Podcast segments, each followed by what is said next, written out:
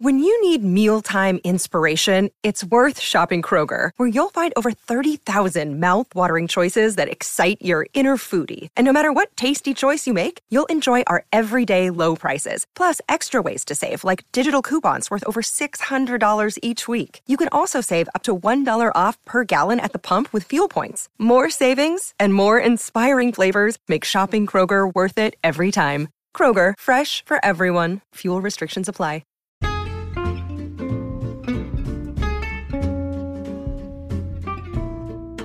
Hello, and welcome to It's a Fandom Thing. I'm your host, Erin Marlowe, and each week I'm joined by a panel of guests to discuss all things fandom and pop culture, primarily from a female perspective. You'll find everything from fanfic to cosplay to Schitt's Creek to Supernatural and everything in between. So put on your favorite piece of fandom merch, set aside that fanfic that you're writing about your OTP, and sit back and enjoy this week's episode.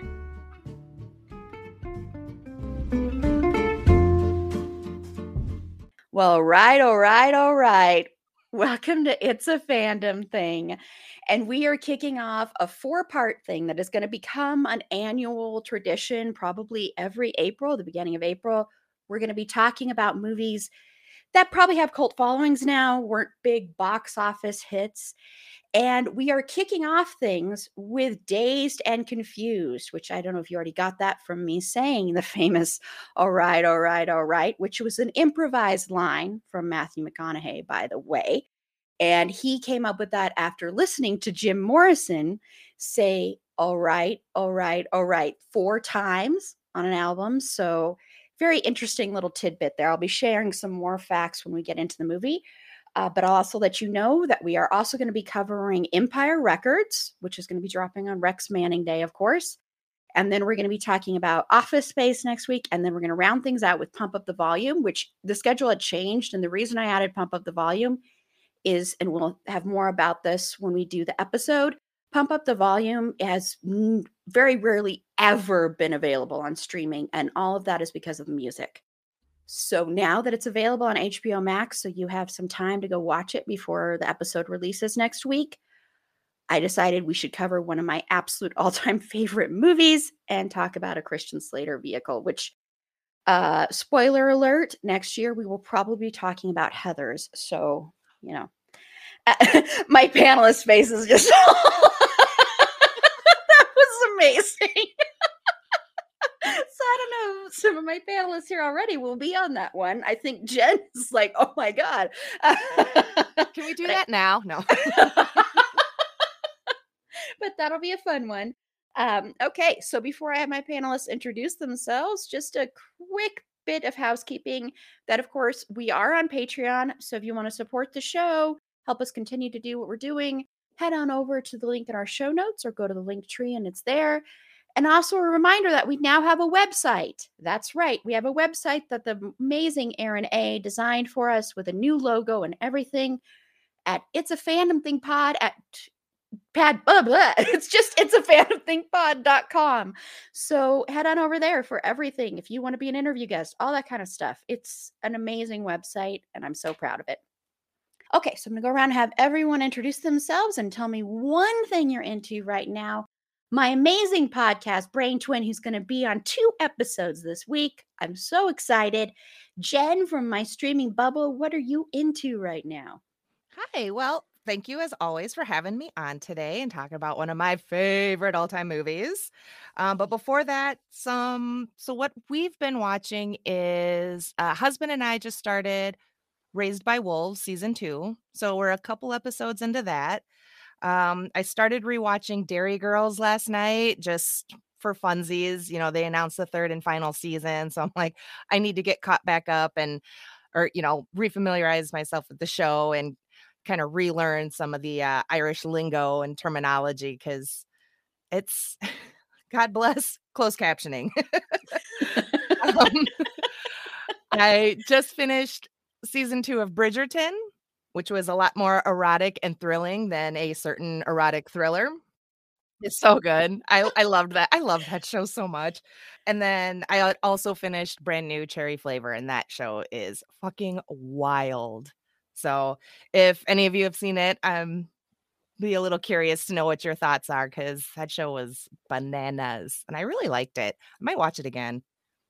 Yeah, I've still got to watch that one. That's like on my long, long It's- list to watch. Yeah, I'm still trying to get through it. It's odd. Mhm. That's what I've heard. That's least. why I want to watch good, it. but it's it's very strange, and I need to finish it because I need to know how it ends.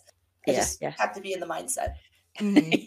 Yeah. yeah it's on my it's on my long long list there and just a little you know because the little dig there at um l- our lovely fit it's not him it's not finn wittrock's fault he was like the highlight of the movie Mhm. but of course that was all about what a- deep water i'm like what was the name of the movie? um and i just want to say we have a piece of merch in our redbubble store that erin created called it's a snail thing so that's in reference to deep water if you've seen it you know so if you want to show your love of snails and your even your love of that movie if you want to head on over to our redbubble store so megan what are you into right now Um, so I'm trying to do this thing where I read more books. So I just finished up We Can't Meeting Like This by Rachel Lynn Solomon, and she just kind of talks about this young teen girl's experience of, you know, maybe entering the family business, but also wanting to explore a different hobby and interest. But this guy, you know, because there's always a guy these young young adult novels, and it's always fun. Um, uh, he comes back in her her life, and she sent him this email last summer. He didn't respond, and now she's just nervous as heck. Uh, she's got a lot of anxiety. She's got OCD, and she talks about kind of navigating through that kind of mentality. And the thing I liked about this book was that it didn't it didn't make it such a performance or like this terrible thing to have mental illness. It's something you can live with, but there's things that you have to do to get through it. And they even talk about some of those methods in there. So I really like that, especially for young youths, because they need to see how it works in action. Um, however, the only thing I didn't care for was like the fact that like everyone was getting married. Granted, the whole book is about wedding planning, so like, what was I expecting? but uh, the the main character, like, if I was younger in my youth, you know, like the age that uh, like a preteen. I definitely would have had a huge crush on this fictional character. Like he's a young boy, so I see him more as like, oh, you're so precious. But if I were back then, oh yeah, because he had like eczema on his arms and stuff, and like dealing with anxiety and depression. I'm like, I relate to you so much. So uh, yeah, it's a great read for anyone younger out there, or even older. I'm older, and I love reading young adult fi- fiction. You're still a youngin' though, in my Love is you so much, accurate. Love you so much.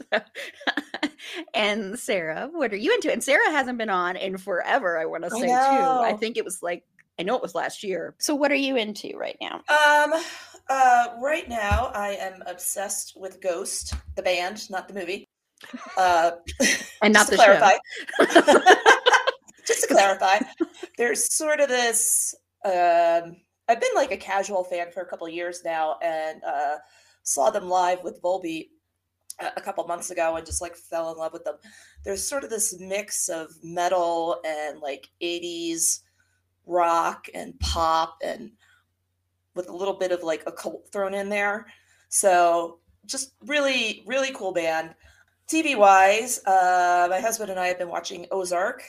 We're a couple episodes into season four, but since he's been gone for like two weeks now, I've had to sort of not watch and get caught and uh, get ahead of him. So I'm waiting for him to get back next week so we can finish watching on that one. Someday I might try and give that show another go. I tried to watch it and I, I don't know why. I just was like, this is I don't I just could not get into it, but I'll have to try Oh, it they're some just- other they're all just really my aw- list is like Awful people. and that that doesn't that doesn't stop me from watching something. Oh no, no, certainly hasn't stopped me from watching it. Definitely they really doesn't are. stop They're me from watching anything. Horribly, horrible people. I've watched a lot of things with tons of horrible people. um, well, I was hoping what I was going to say I was into was seeing Princess Goes to the Butterfly Museum, but I was feeling icky. And I really think it was just bad allergies. But this pandemic has made me extra paranoid and not wanting to expose anyone. So I didn't go. I'm very sad. Erin A went, and I'm wondering if that's what she's going to say she was into on our Empire Records. But she said it was amazing. She said they were great. She said it was a great they were great in concert, and she had some video of uh, Michael C. Hall singing. So you know, I'm bummed about that, but I'm happy that one of us got to go. because um, sadly Megan had to miss it too. Uh, but what I'm into, sort of, is this is the last season of This Is Us. Now, I struggle with this show because speaking of not liking characters, I hate basically every character on this show. Yet I continue to watch it. And you're not supposed to hate characters on this show. That's the difference. But I do, although when we did our episode covering it, I was like, okay, I guess I like these characters more than, more than I thought I did. But it's that show just I I love it and I hate it because I don't want to like the show as much as I do. And every time I watch it, I cry and it's so flippin' annoying. So I'm into it ending and leaving my life. but Jack will always be one of my favorite characters. Jack and Beth are, are the best characters on that show. Okay, so now before we get into Dazed and Confused, uh, or as far as everyone else talking about it, I have some trivia and some facts I want to talk about with this. So, of course, Dazed and Confused is a very simple story. It's basically takes place over two days, May 28th to May 29th, 1976. Now, I know for some people on this panel, including me, that was forever ago. Uh, and I don't think, I don't know if any of us were born eh, by then. I was born later sometime. I'm not going to say now but it was written and directed by Richard Linklater, who at that time he had done also a movie called Slacker, which is kind of in the same vein. He's from Texas, so he wanted to do a movie about growing up in Texas and his high school years in Texas. A lot of the characters are based on people he went to school with, and in fact, he was sued because of this. I don't know if everybody on here knew this, but this was back in 2004, October 7th, 2004 so this movie was released on September 24th, 1993. So this was over 10 years from when it was released. But he had uh, Bobby Wooderson, Andy Slater, and Richard Floyd sued Universal Studios, saying that Linklater didn't have their permission to use their likeness in the film. It was later dismissed, especially because, well, they basically limited the statute of limitations was up at that point. Um, like I said, this was released on September 24th, 1993. It had a budget of $6.9 million, which it's reported that a sixth of that budget went to securing rights to 70s songs, which doesn't surprise me.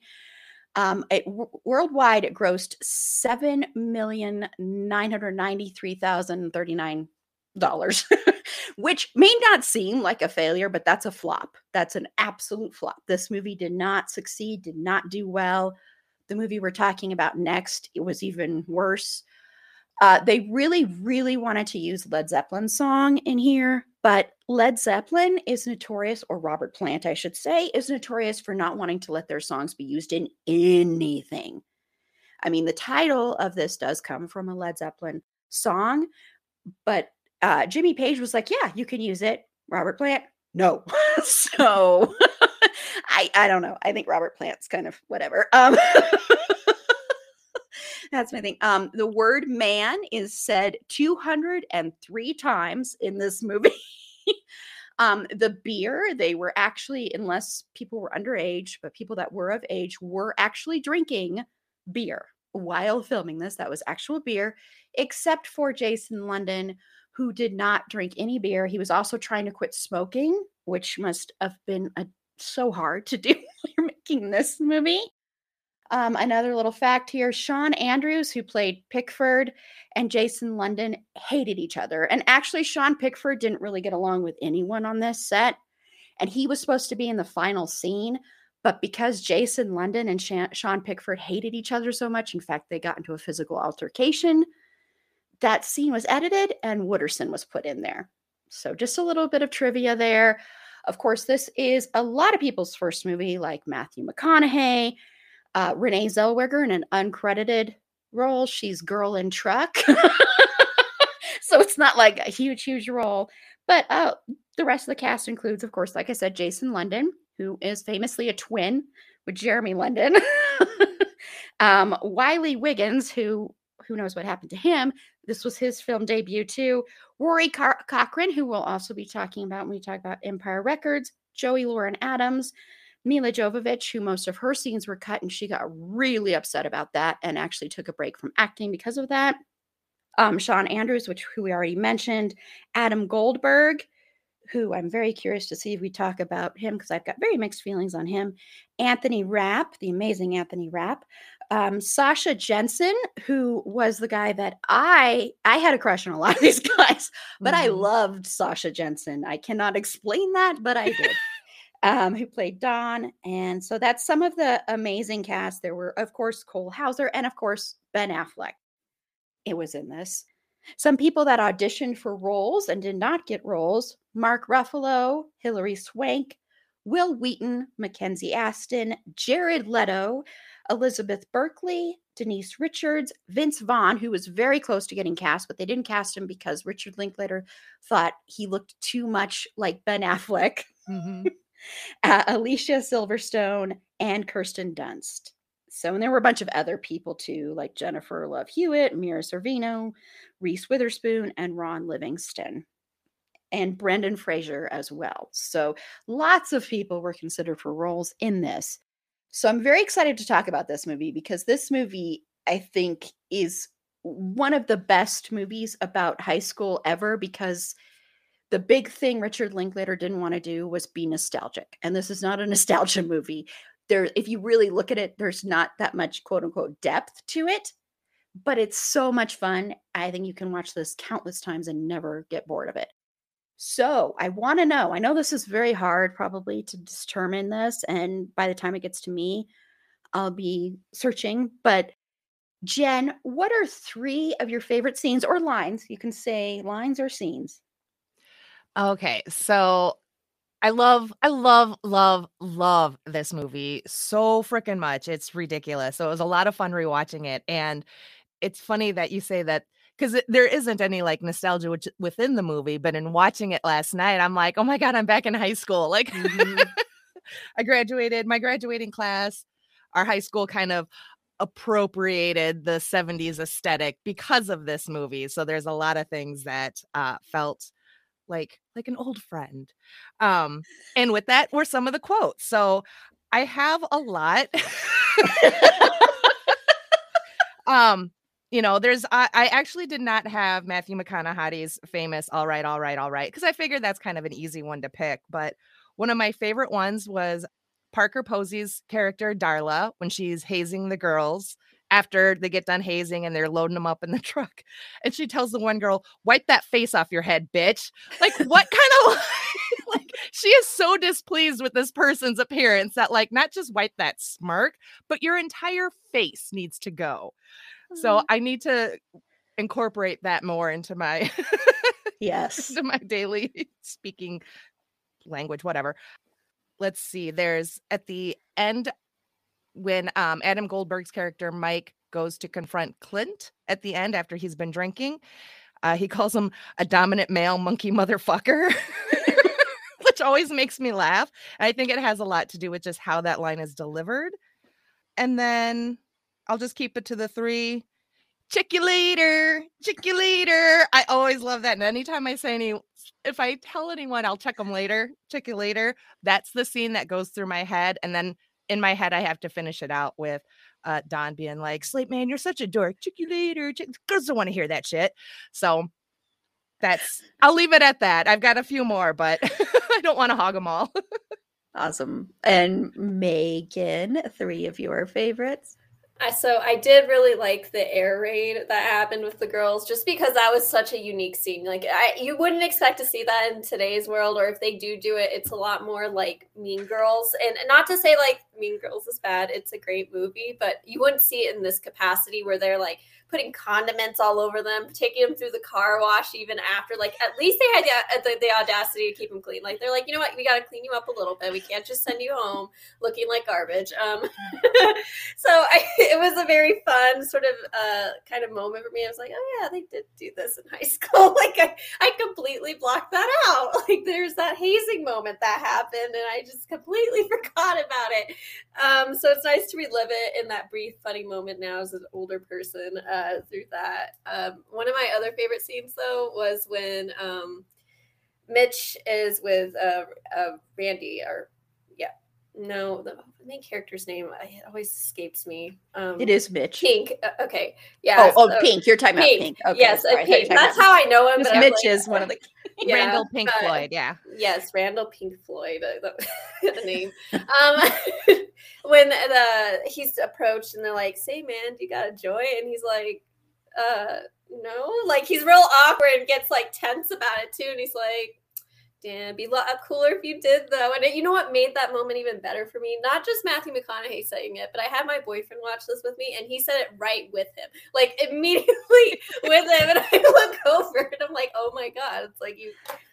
Okay, I'm like, okay, we could maybe do like a Wooderson uh, future cosplay for you for funny, like just for funny, because it'd be funny because he's a lot smaller. However, uh, my last like big favorite scene was when uh, Wooderson's actually looking at the car and like talking about it because like Matthew McConaughey, I don't know if anyone's read his book or listened to the audiobook. I listened to the audiobook. it was an experience, and the way he hangs on to every vowel and how he drags it, it's it's so interesting and I enjoy it. Like I don't know how I feel about Matthew McConaughey all the time. I don't even care for Wooderson as a character, but the the um the pleasing sound of his voice like you just like yeah i love car like i could totally see some girl like yeah oh absolutely and even with clint like you know gotta put some fucking muscle into it and i'm like okay. You do that matthew. You do that.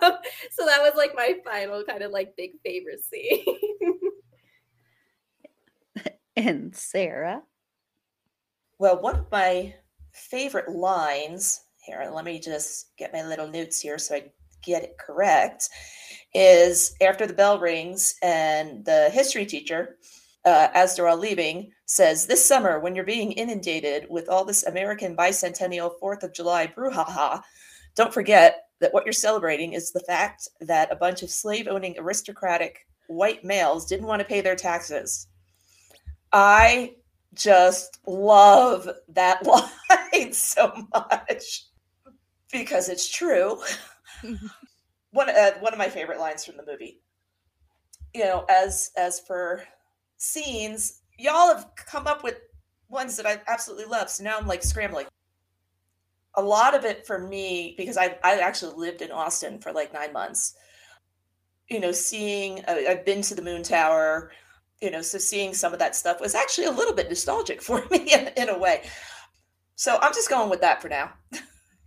And you know what else I love about that scene that you mentioned is watching Pink and the way he he's trying to leave the the classroom, but I think yeah. it says a lot about his character that he is the way he's kind of walking backwards and he's still listening to her even though he's yeah. trying to get out of the classroom.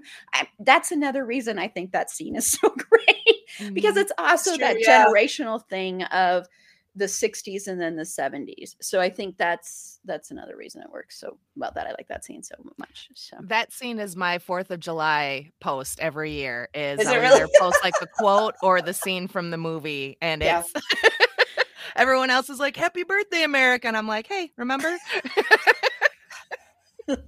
yeah. Just yeah. Little reminder. A little reminder. Yes, yeah. yeah. I'm yeah, fun exactly. at parties. what was that? I said I'm fun at parties. I do, I do like that scene.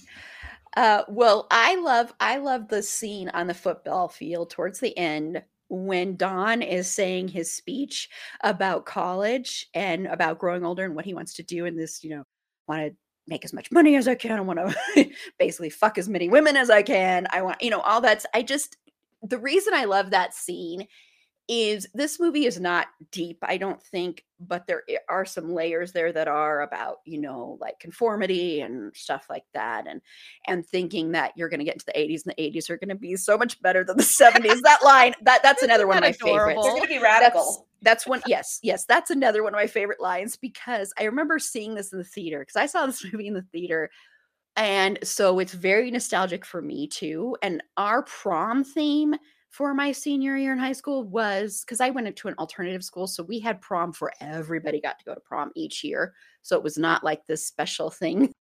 Uh, but the theme was 70s. So 70s was very in then too. I hung out with a lot of people that were hippies, quote unquote hippies. So this was very nostalgic for me too. But I love that that line about saying the 70s suck, the 60s were great, 70s suck, and the 80s are going to be very radical, of course, is so hilarious because of how absolutely untrue that statement ended up being. And it's so perfect. And it's just a little thing just kind of thrown in there. It's not something that's made a big deal of. It's just kind of like, hey, wink, wink. We all know this is not true. So I remember that got a big laugh in the theater when I saw it. I think there were only like a few other people in the theater with me, but it did get a big laugh. So those are two of them. And then I I love when they're climbing the moon tower. just and the bl- it's telling the story about all the blood of the freshmen who had too many beers and they fell down and then asking asking him asking mitch how many he'd had and he just can't even really remember and then like, oh you you're dead man. You're so dead. I just love love that scene a lot so yeah. Okay well now we're going to get into favorite needle drops. And i know that for some of our listeners you might not know what needle drops are but needle drops are basically it, it re- references a record so when you're dropping the needle to play something on a record but what it references in movies and television shows is that moment when a song plays and it can be you know part of a scene that makes it just very very famous and memorable and this movie has tons of them to choose from. I am excluding the beginning one i'm just saying that because i mean Sweet Emotion, everybody thinks of that song when they think of this movie, I think. And that's like a classic, uh, always makes like the top 10 best needle drops ever. So I'm excluding that one only because I think everybody would name it, unless you can't think of three and you have to name that one. I'll be shocked. But Jen, other than Sweet Emotion by Aerosmith, what are three of your favorite needle drops in Dazed and Confused? All right. So after I Googled needle drop to make sure I understood the assignment, I instantly knew which ones I was going to pick. And it was Sweet Emotions was not going to be on my list. So for me, the top three would be uh, Lowrider. And when everyone's all kind of cruising the strip on that Friday night, nothing better to do, stopping at the the drive-in um or you know the little fast foodie place uh, I also really like uh, Wooderson's entrance into the Emporium with Hurricane. And then at the end of the party, the kegs are tapped and Tuesday's gone with the wind. Uh, I think for some, I just, I feel like that song, especially in that scene, in that moment, like it, it's just, it works so well. It's the end of the party, it's the end of the night. Everyone's scattering to go home, get breakfast, make out on a hilltop, whatever and it just it, it feels like not just the night but also maybe something a little bigger like these kind of innocence or something i don't know but i've always really i've always really liked that moment in that scene maybe because it reminds me of the end of parties field parties and stuff like that and oh, okay kegs tap so we'll go do our own little like after party thing somewhere get breakfast and stumble home so put the headphones on and then pass out. so those those were my my top three. And yeah, and lowrider again, just the driving around. Like if you grow up in any kind of like smaller town and there's nothing to do, that's what you did. You drove around the main strip area or the downtown area and you had the place you met up with everyone and uh, jumping from car to car, hooking up with different groups of people. Uh, that's just, it's, so reminiscent. It's it, I think it transcends like not just the 70s or 80s and 90s, but you know, even even today I think kids still cruise the streets. I mean, we live in a small town, but I'm hearing the trucks up and down all around all the time. so those are my top 3 and then yeah, Hurricane just cuz that's that's a that's got to be like top 10 slow-mo intros of all time in movie history. I don't it just it works so well and yeah, Matthew McConaughey. Mwah. um, you know, I love that Jen and I are podcast brain twins, but right now I do not love that we're because she took. Well, I mean, one of them is not my top. It's in my top, but not my top three. But she took my top two and my number one was Hurricane. So You're yeah, welcome. that's okay. I've got lots of alternates that'll probably go on too. But yeah, thank you so much, Jen. welcome. so Megan, you have some now? Yes, I finally learned and got educated on what a needle drop is. So I was able to figure it out. Um, circling back to uh, what Jen was saying earlier about Hurricane, though, the color, like the visual effects, and then the song itself, it was so cool, especially to see, like, you know, like the eldest, like what is perceived as hot, like hot individual man, Wooderson. And then you see a pink, and he comes in and he's also like a young gun, like walking in. And then you see the younger fella, and you're like, oh, we see how he's being set up to be the next real big popular guy.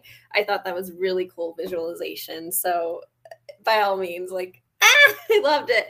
Um, Paranoid by Black Sabbath, though. Um, listen, Hirsch was one of my favorite characters. Um, he he was doing so great, you know, at that dance. I mean, he put his shirt, his hand up her shirt, like he he was going places. He said, like he had goals, and then he left with his stupid friends who weren't doing anything, and I felt bad for him. I was like, this, Mhm. and she seemed disappointed too, and I was like, this poor girl and this Always hated Carl for that. I know. I'm like, Carl, you Carl would not be my friend. I would not share that beer with you. Like, I would have threw it at you. like, Exa- my husband's like, Carl. why? Yeah, my husband's like, why is he sharing the beer with those guys? Those guys suck. Like, my husband's freaking out. It was hilarious. Um, but yeah, when they actually get Hirsch though with the song uh, "Paranoid," I thought that was really. I was like, "Yep, that mhm, that is the exact feeling." And when you're getting haze, that is the exact exact feeling. Um, so that one was my really big one where I was like, "Oh God, I really relate to that," especially when it's like all this anxiety, but you know you got to get it over with, and it was a really good pick. Free Ride, though, uh, by the Edgar Winter Group, when we see Wooderson roll up before he tells his famous line. Um, and, you know, come on to Cynthia because he's got a thing for redheads. Um, that was. That was problematic, but the song itself really set him up. I feel like for me as an audience member, I was like, okay, so he is that guy. Like he's the one that can lay it on thick. Um, I see what C- Cynthia sees in him. I guess. I guess. so those are my two. And Sarah, what are your three if you have three? Top three in no specific order. Uh, Why can't we be friends during the hazing? Oh gosh, It's Sorry. Erin. It's okay. I knew all mine were. It's okay. It's just it's funny. sorry. No, no, no, Just sort of the irony of it. You know, the line "Why can't we be friends?" while they're hazing and you know bullying these these girls is, in my sick, twisted sense of humor, hilarious to me. I, I can't think of anything. I mean, that would be that. That was just perfect. Um, school's out. I mean, it. it what I do I need to explain? do I need to explain? I mean that that that was just uh there's no other song you could use. And since alien conspiracist Megan took my uh paranoid uh I would say the other one would be when they finally catch Mitch after the baseball game. Uh No More Mr. Nice Guy by uh, Alice Cooper kind of perfect as well, in my opinion. And sorry, Erin, I didn't mean to take one of yours. It's okay. Jen took two of mine, and then my and really three, but uh, no, I knew. I mean, but there's so many to choose from. oh God, yeah. So I'm gonna first start out with "Slow Ride" because I think it's the perfect song to end the movie with. I just I think it's great. Um, I'm not really a fan of the Mitch character. I will say up front because he's kind of annoying and. Um, how many times can one actor grab their nose? Anyway, About eight or nine. In that scene, it was about eight or nine. My husband and I counted. Not that not that one the one in the scene where he's talking to um what's her name is when it when Sabrina, eight- yeah, yeah, sabrina that that's one. when it's eight or nine yeah yeah Just yep, that one. Yep, that's Why wasn't that part of the trivia?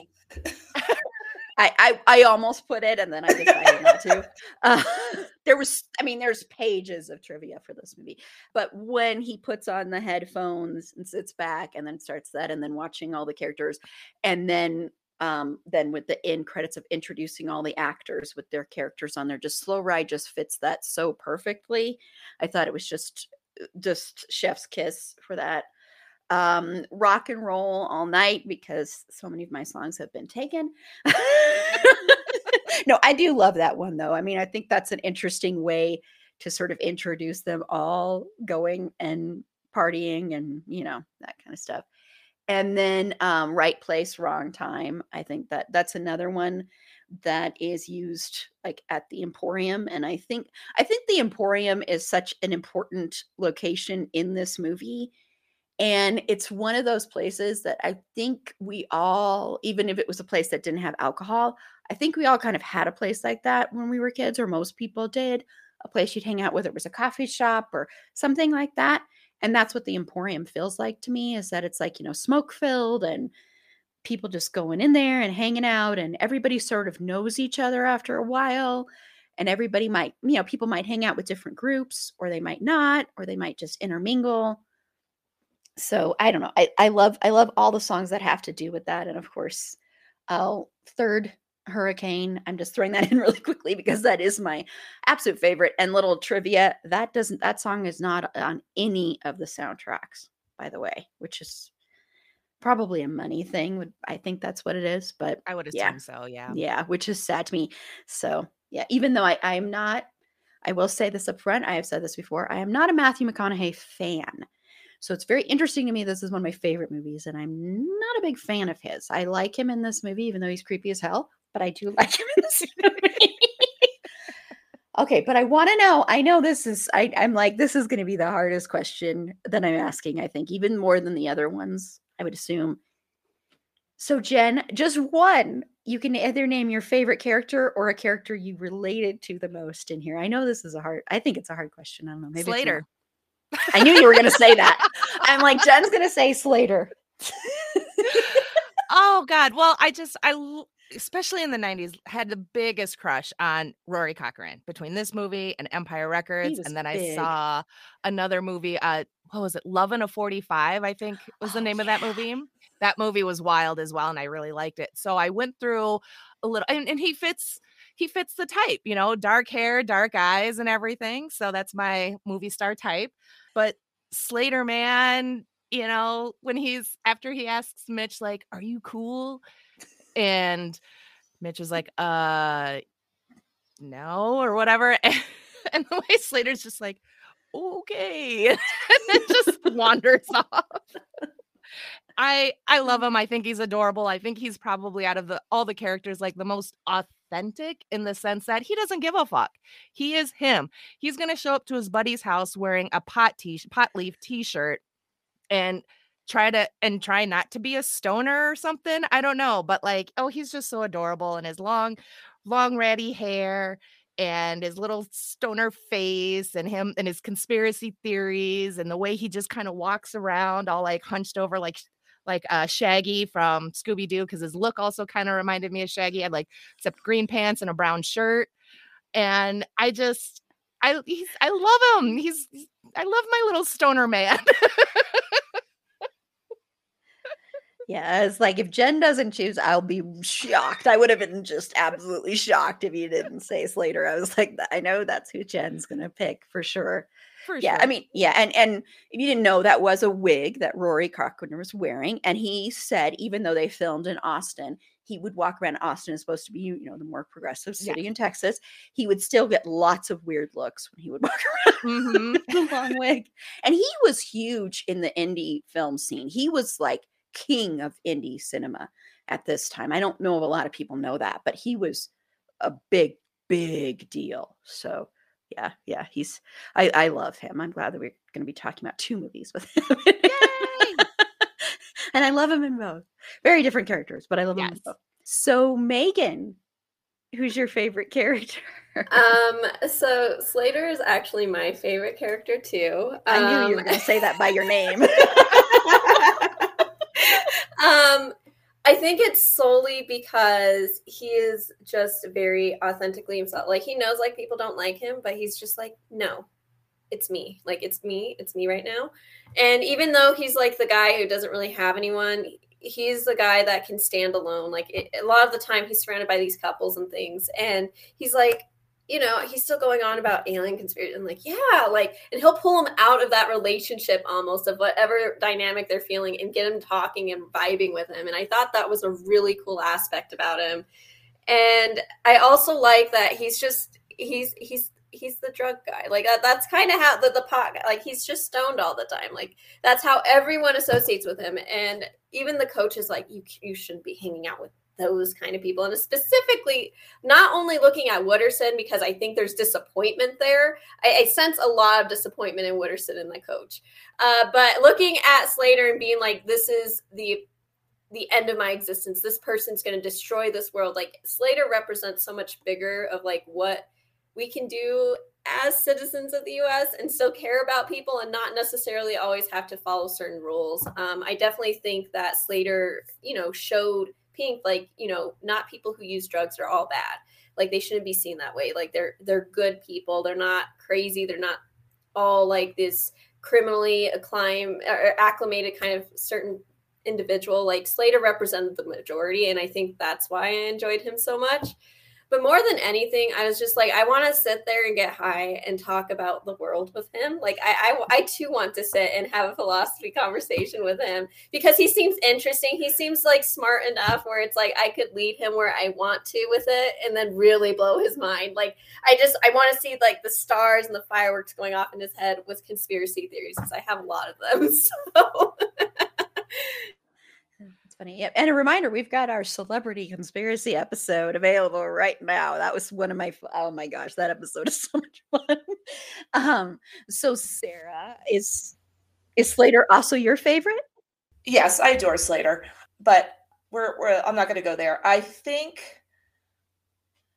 in terms of, of characters, the ones that I I can't say I really related to anyone, but I think the ones that I would have hung out with would have probably been Cynthia, Mike, and Tony, just because that was yeah. more me in high school. I would rather be sitting Friday night playing poker with my friends um, than out partying.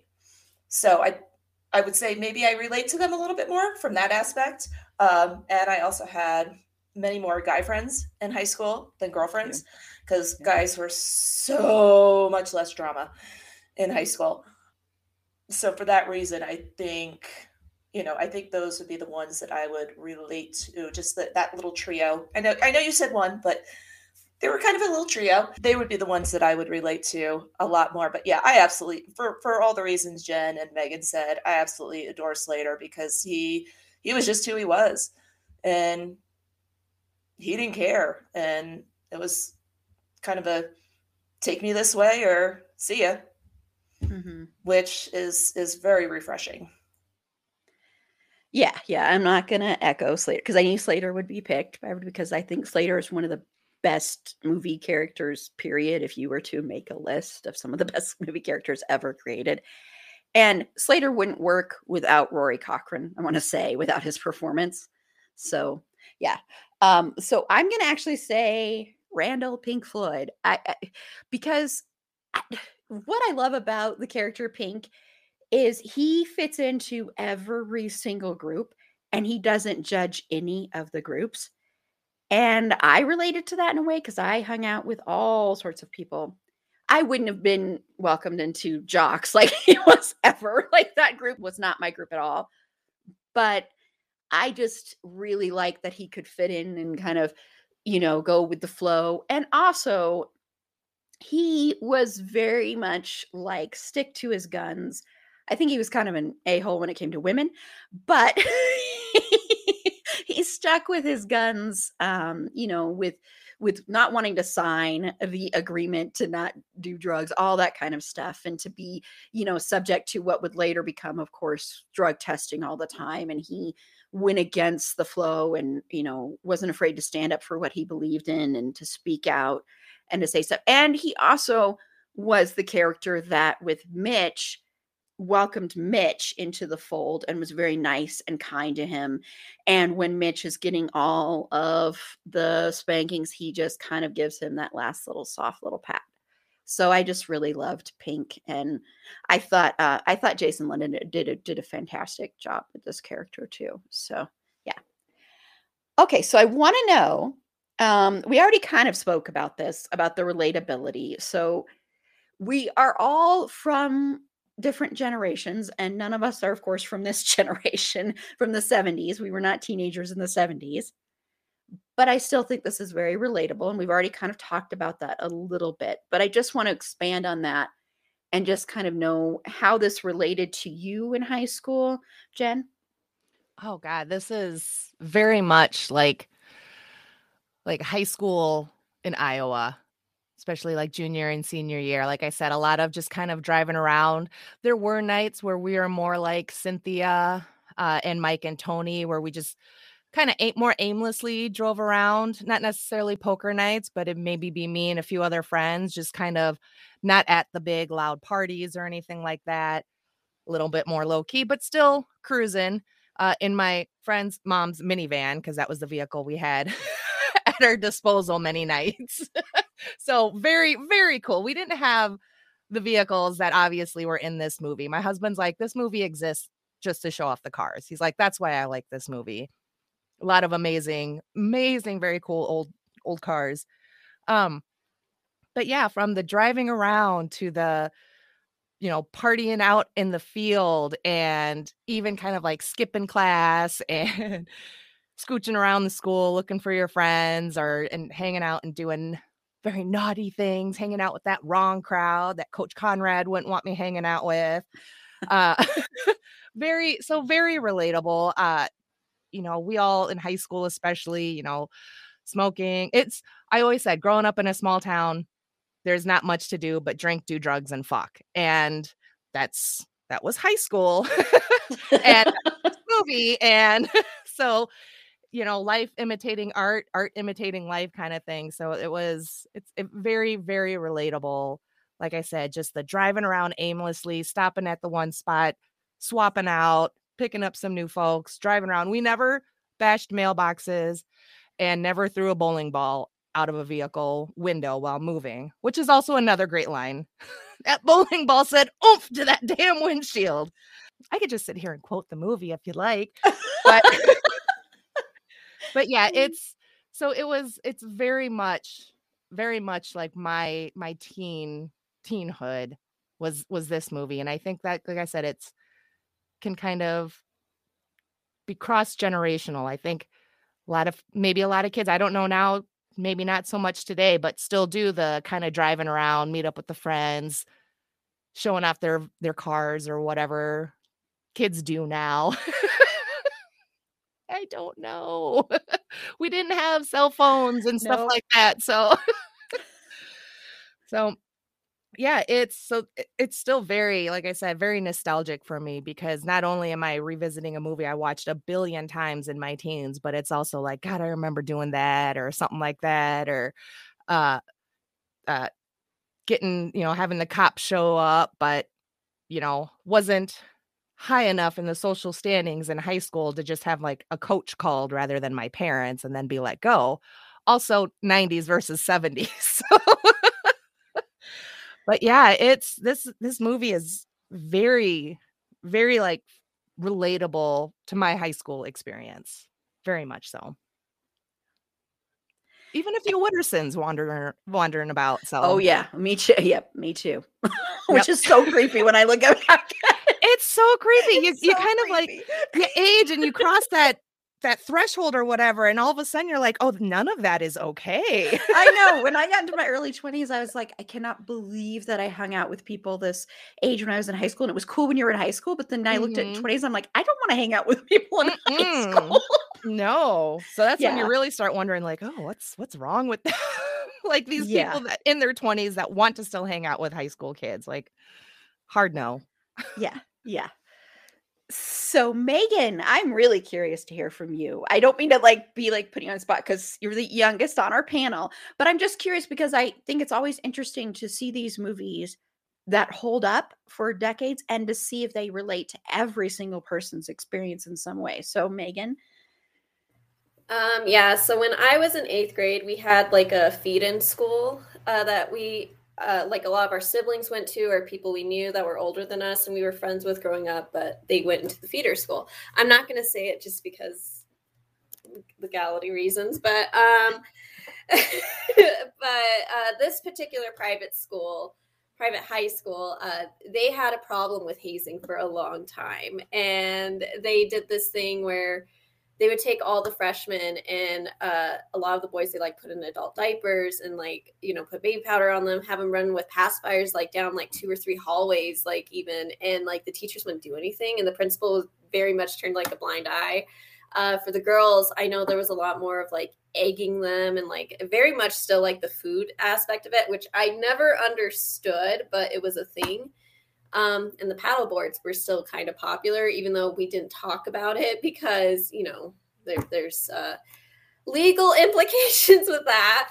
Uh, so it made me decide very quickly of like, I don't want to go to school with these people because like I was personally terrified. I was like, I don't I don't like you all that much to go through that. Um, I had other options, and then my mom put me in this school where I basically knew nobody, and I had to start fresh. But um, the way this movie actually related to that experience, because that particular school I went to is very much Mexican, Puerto Rican, Dominican based very similar but different. Like uh we didn't like commit felonies but we definitely did a lot of like uh the drugs the sex. Um we would go places like cruising up and down federal. Like that was a huge thing for us. Um and it, it still holds true. Like we would go to uh taquerias instead of like you know like an emporium stuff like that.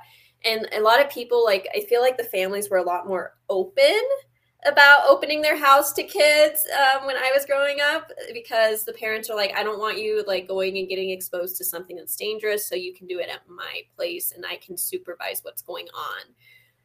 So I saw that a lot more. So it felt relatable, but then I was like, oh, I can see how this kind of aged a little bit. I was like, uh, yeah, I can see how like parents would be against that. Although I, I feel so bad for the wife in um, in the movie, uh, Pickford's uh, mom, and uh, when they find out about the party, and the dad's like, "We're staying home," and she's like, "Frank, Frank, I am dying to leave."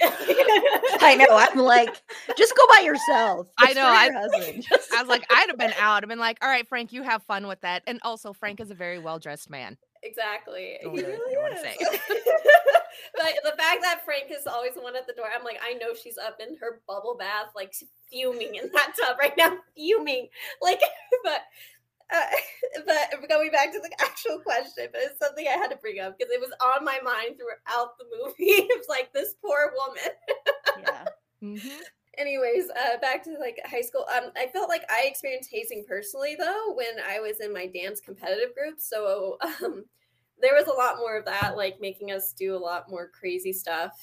Uh, like I don't even know how to explain it. It's like we would have to hit splits like anytime they like say so and ha- whenever, and it'd be like on fucking concrete sometimes. So my poor knees now, but like it's just it's crazy to me how well this movie has held up because a lot of these things are still done, but maybe not as um crazy. I feel like it's leaning more to like how the girls did it, where you know, like you know, they put food all over them, but then they also take them through the car wash. Like they still make up for it in their own way.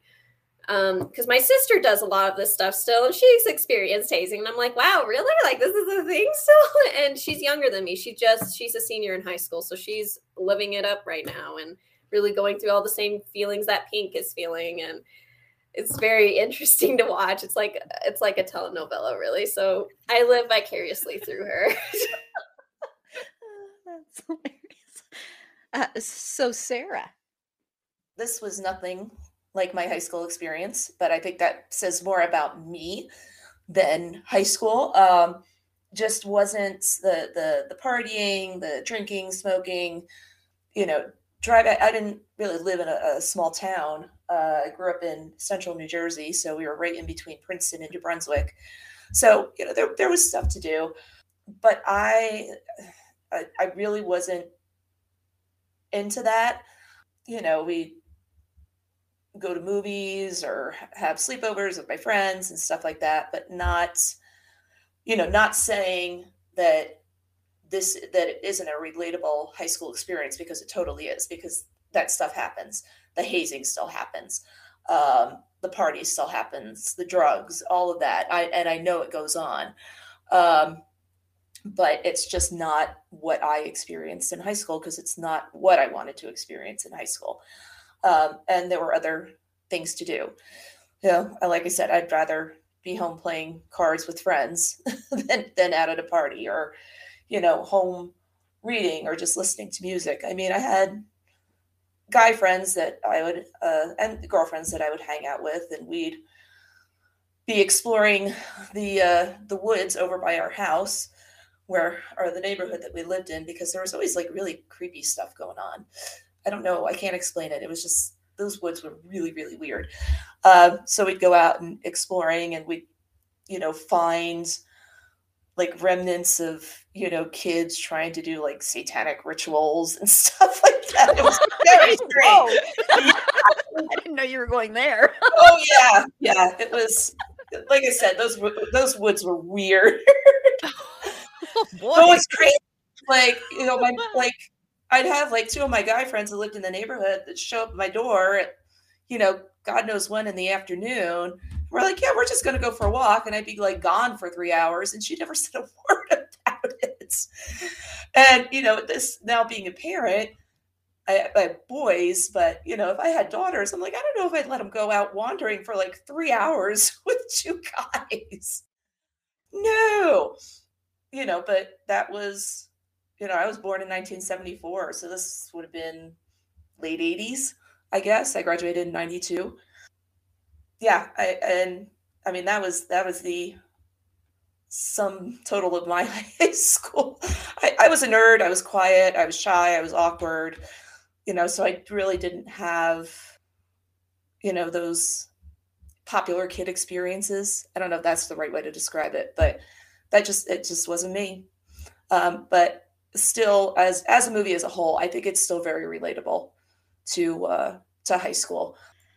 Well, my first year in high school, I went to a public high school. And then um, for my second year, and it was all this stuff I won't get into of why I found this school, I went to a private school here in Colorado, up in Boulder, Colorado, which Boulder in itself is in its own little world, its own little reality. A lot of hippies ended up going up there and then became yuppies. And so there's a lot of yuppies up there. It's a very, I, I had so much fun living there, though. I lived there for a couple years after high school, and I don't regret that at all. And I had so much fun going to high school up there. That high school saved my life. Literally, I would have never graduated high school. I probably wouldn't even be alive um, if it wasn't for that high school called September School. And September School is a very small school. Uh, it's more arts focused. Grades were a little bit different. I will say it doesn't prepare you for college at all, really, I don't think. But it was a school that really embraced smaller classrooms and you know you called your teachers by their first names and that kind of stuff and you had every single kind of person would know each other. So it was like a very different kind of high school experience because you had people that in a normal, quote unquote, normal public school would have never, ever hung out, ever. They wouldn't even spoke to each other.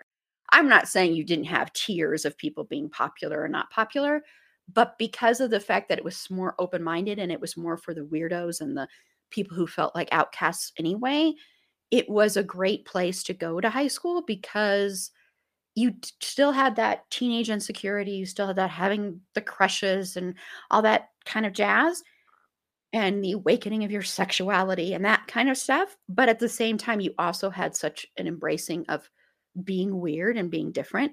So i'm very very very grateful for going to that school because of that um, so I'm very grateful to my mom because my mom was a single mom and it's not like we had a ton of money or anything. So I'm really, really grateful to her for giving me and my sister that that experience. Uh, but this was very relatable in a lot of different ways, um, in a lot of different situations. The driving around, that was stuff I did even for a couple years after high school because I used to love to just randomly go in the car and just go on a drive, not even knowing where we're going, just going. I mean, we even like one time did that in the middle of the night and went to like a Big's, one of those like 24 hour places and just wandered around for some reason.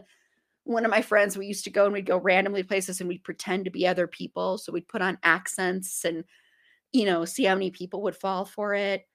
Uh, my friend and I used to, the same friend, we used to drive around in the car I do not recommend doing this necessarily, but we used to drive around in the car with our shirts off and just our bras on because we figured men can do this. It's just like wearing a Mm-hmm. top and the looks. Oh my gosh, the judgment, and then also the other side of it. That we'd get was just so we did stuff like that. I was never really big into into pot because I didn't like the way it made me feel.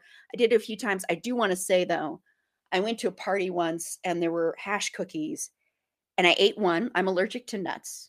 That's you need to know that for, for this story. Ate one, and then I was about to eat a second when I looked at it. Wait, are there nuts in these? And there were, and it was the only time in my life I've never had an allergic reaction.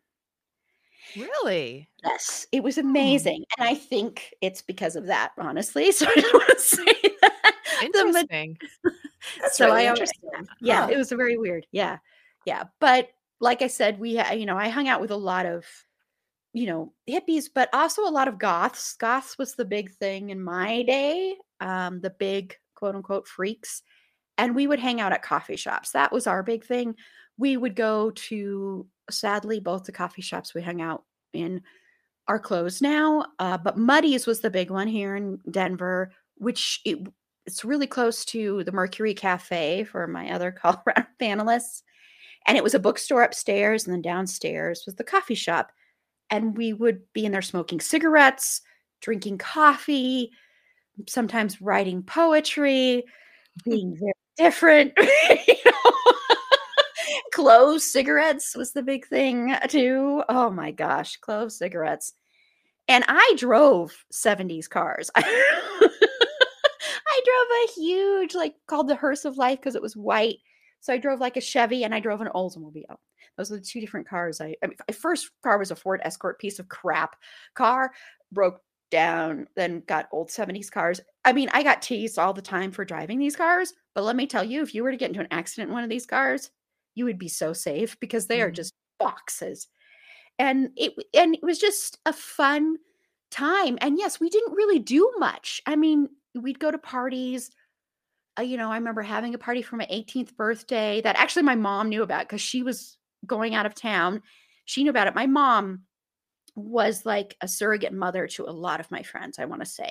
Like what you said, Megan, that was my mom. My mom uh, would take in people that were like ostracized by their family because they were different or weird or anything like that. She would, we would have male friends sometimes stay over, and I'd wake up and she'd be having these deep philosophical conversations with these kids in the kitchen. And I think for them, it felt like, oh, I have a parent that actually wants to hear what I have to say and actually gives a crap. So that was also a very unique experience and I think helped a lot. Um, so yeah, so it's very, very relatable. The driving around, the going to parties. Like I said, the jock thing is not relatable to me at all. I don't understand that world. We didn't have a sports team. I was in theater and all that stuff. So that was something that in a public school was very, you were ostracized if you were into that kind of stuff. So yeah, so that part not relatable, but the driving around a lot, going to parties, drinking was more the thing I did. Um, but you know, yeah, it was. It's just, I think it's just kind of timely in a way, but like I, you know, I, I don't know how social media and all that stuff would fit into it, but I still think teenagers probably don't know what to do half the time. and they're probably still because you're in that place of like you're not old enough to go drink. I mean, granted, this was a different decade, so like 18 you could go and buy alcohol. But when I was growing up, you couldn't do that. I mean, we used to take quarters and how we'd get cigarettes sometimes is that village inns used to have vent, cigarette vending machines. And so we would take all the quarters and we'd go and we'd Mhm. sometimes they would stop us and they'd be like, um, what are you doing? but that's how we would do it. Or we'd have friends that would go once they turned 18. And once you turned 18, because I turned 18 when I was a senior in high school. And once you turned 18, every single person, because everybody I knew pretty much smoked, would be like, okay, then you're our designated person to go buy cigarettes. Yep. Yeah. Yeah. Yeah. Mm. So those were the days.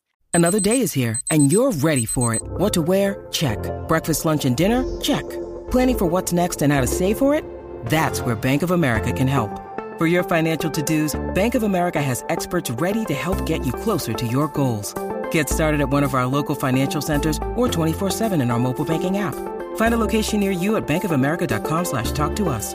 What would you like the power to do? Mobile banking requires downloading the app and is only available for select devices. Message and data rates may apply. Bank of America and a member FDIC. Okay, well, let's get into the cast here and your overall thoughts on the cast, Jen. If you have a favorite performance too, you can say that too. I I really like this cast. I think everyone did an amazing job with their characters. Even Wiley Wiggins as Mitch, as much as I just want to fucking drop kick Mitch so many times for just being an annoying little shit. Stop touching your nose, man. Um, but I think I but he still did a good job and even like the dynamic with him and his sister like at the end when they're kind of leaving the party and she's like, "Oh, you know, you're still here and I guess I have to get used to seeing you at the same social functions," which I just think it's hilarious that high school kids in the 70s are using the term social functions in return in terms of like a field party. I mean, it is a social function in a high school, but anyways, but when he's just like just don't tell her to take it easy on me. I don't know. I I really like that little moment. That's a nice like little sibling moment, but I think everyone does a very good job. I can't really imagine anyone else cast in this movie in any other roles. Even the uh even the kid that plays Carl as much as I fucking hate Carl and the other kid because yes, they did Hirschfelder dirty. That poor fucking kid. And then my husband's like, Carl gets it, right? He gets his. He's like, Carl never gets paddled. That True. little shit gets away scot free. Fuck that kid. So congrats to that actor for doing an amazing job. Parker Posey, she does such a great job as Darla, as just being that loud, bossy, just mean person that I didn't care for Parker Posey for a very long time because she did too good of a job. But now I love Parker and my husband's like, isn't she, you know, like, oh, yeah, because he's she's in um oh, it's on Netflix, The Lost in Space. We had watched the first season of that, and I was like, yeah, and she's in Best in Show. She's like one of the the yuppie couples, and he's like, oh, with the squeaky toy. And so over the years, I've come to really love and appreciate Parker Posey. Uh, but it was very hard, like back in the day, watching this to like her because she's just so mean. Um, Mitch's sister drove me nuts. The character, she's just, I, she's kind of one of those characters that eh, she seems like a nice girl on the outside, but she kind of naughty deep down, going out and making out with Pink and then being like, Oh, but don't you have a girlfriend? What are you doing with him then? Leave the poor kid alone. He's conflicted enough. but the cast does a great job love it. Um, yeah, the the actor uh, that plays Don loved Don too as well. I I maybe it's like kind of the crazier hair, but I know because um, I love I loved him. and and he's watching an asshole. He's, he's a total asshole and I'm watching, I'm like, why? I was like, oh, because I was like a teenager and just horny for dudes. That's fine. Cause like I also really liked Benny because I always have always had a bit of a soft spot for uh redheads, gingers, much like Wooderson. I love those redheads, man. Um, so he's got like that curly kind of red, uh kind of ginger fro. And I really like that actor. I've seen, only seen him in a few other things, but uh yeah, they an amazing cast. Can't picture anybody else in it. Even Ben Affleck as the asshole O'Banion take the title of being the big badass piece of shit two years in a row. So he's awfully cocky for a dude that just flunked his senior year. yeah, I think that cockiness is covering up for something there. Mm-hmm. But, but yeah, yeah, even the parents, like the Pickfords, I you know, now that I'm an adult and everything, that that shit was hilarious. Just watching the dad just answer the door in his 70s suit and everything. and my husband's laughing because I'm like, I'm pretty sure that would that'd be him.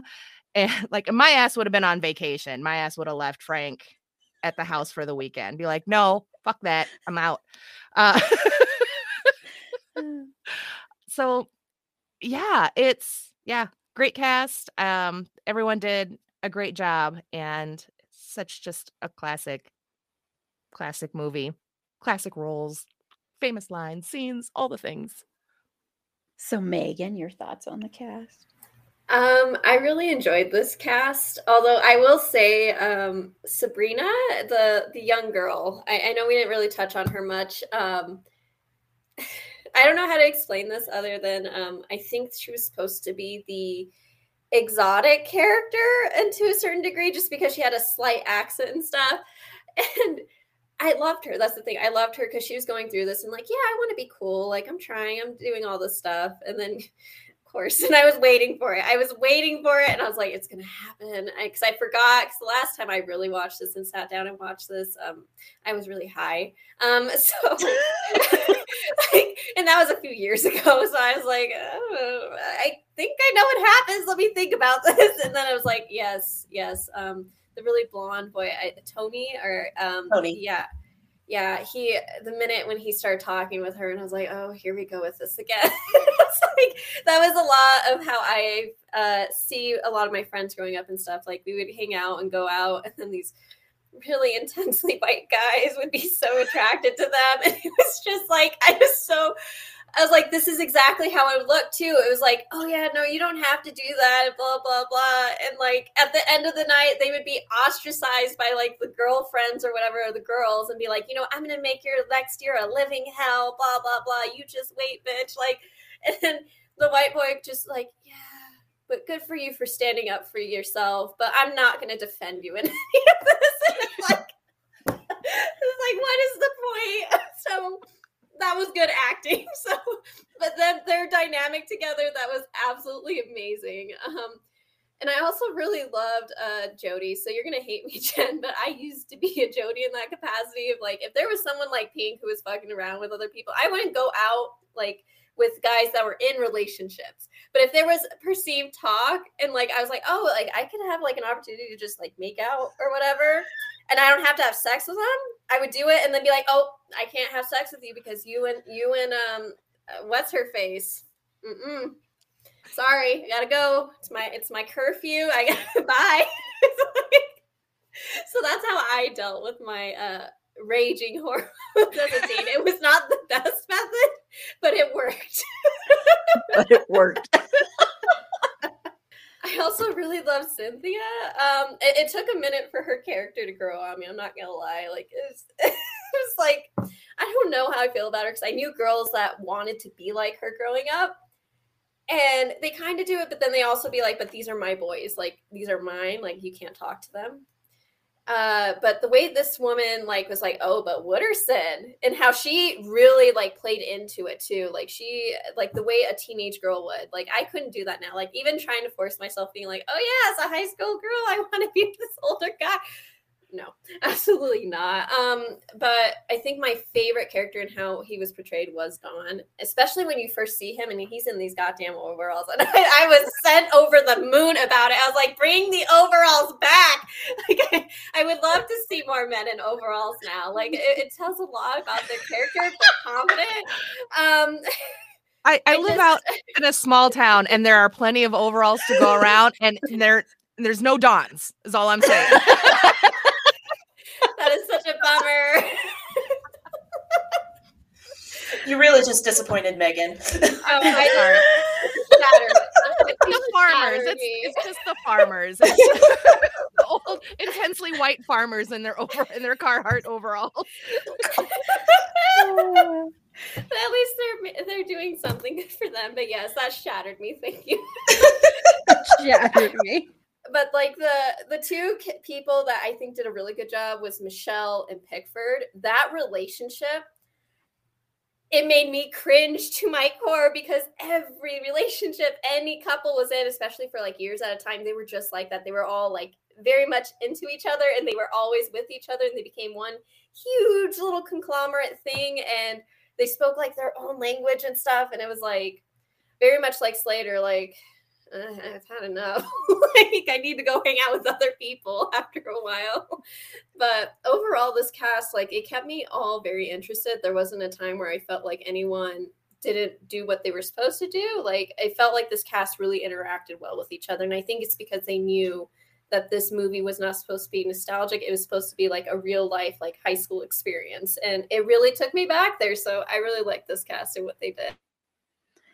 Yeah, with and and what's interesting about Michelle and Pickford is just like kind of little trivia again is that Milla Jovovich and you know I just I said his name like Shawn Andrews they eloped while making this film and then um Milla Jovovich's mother was like no we're annulling this because she was just 17 and I you know he was older.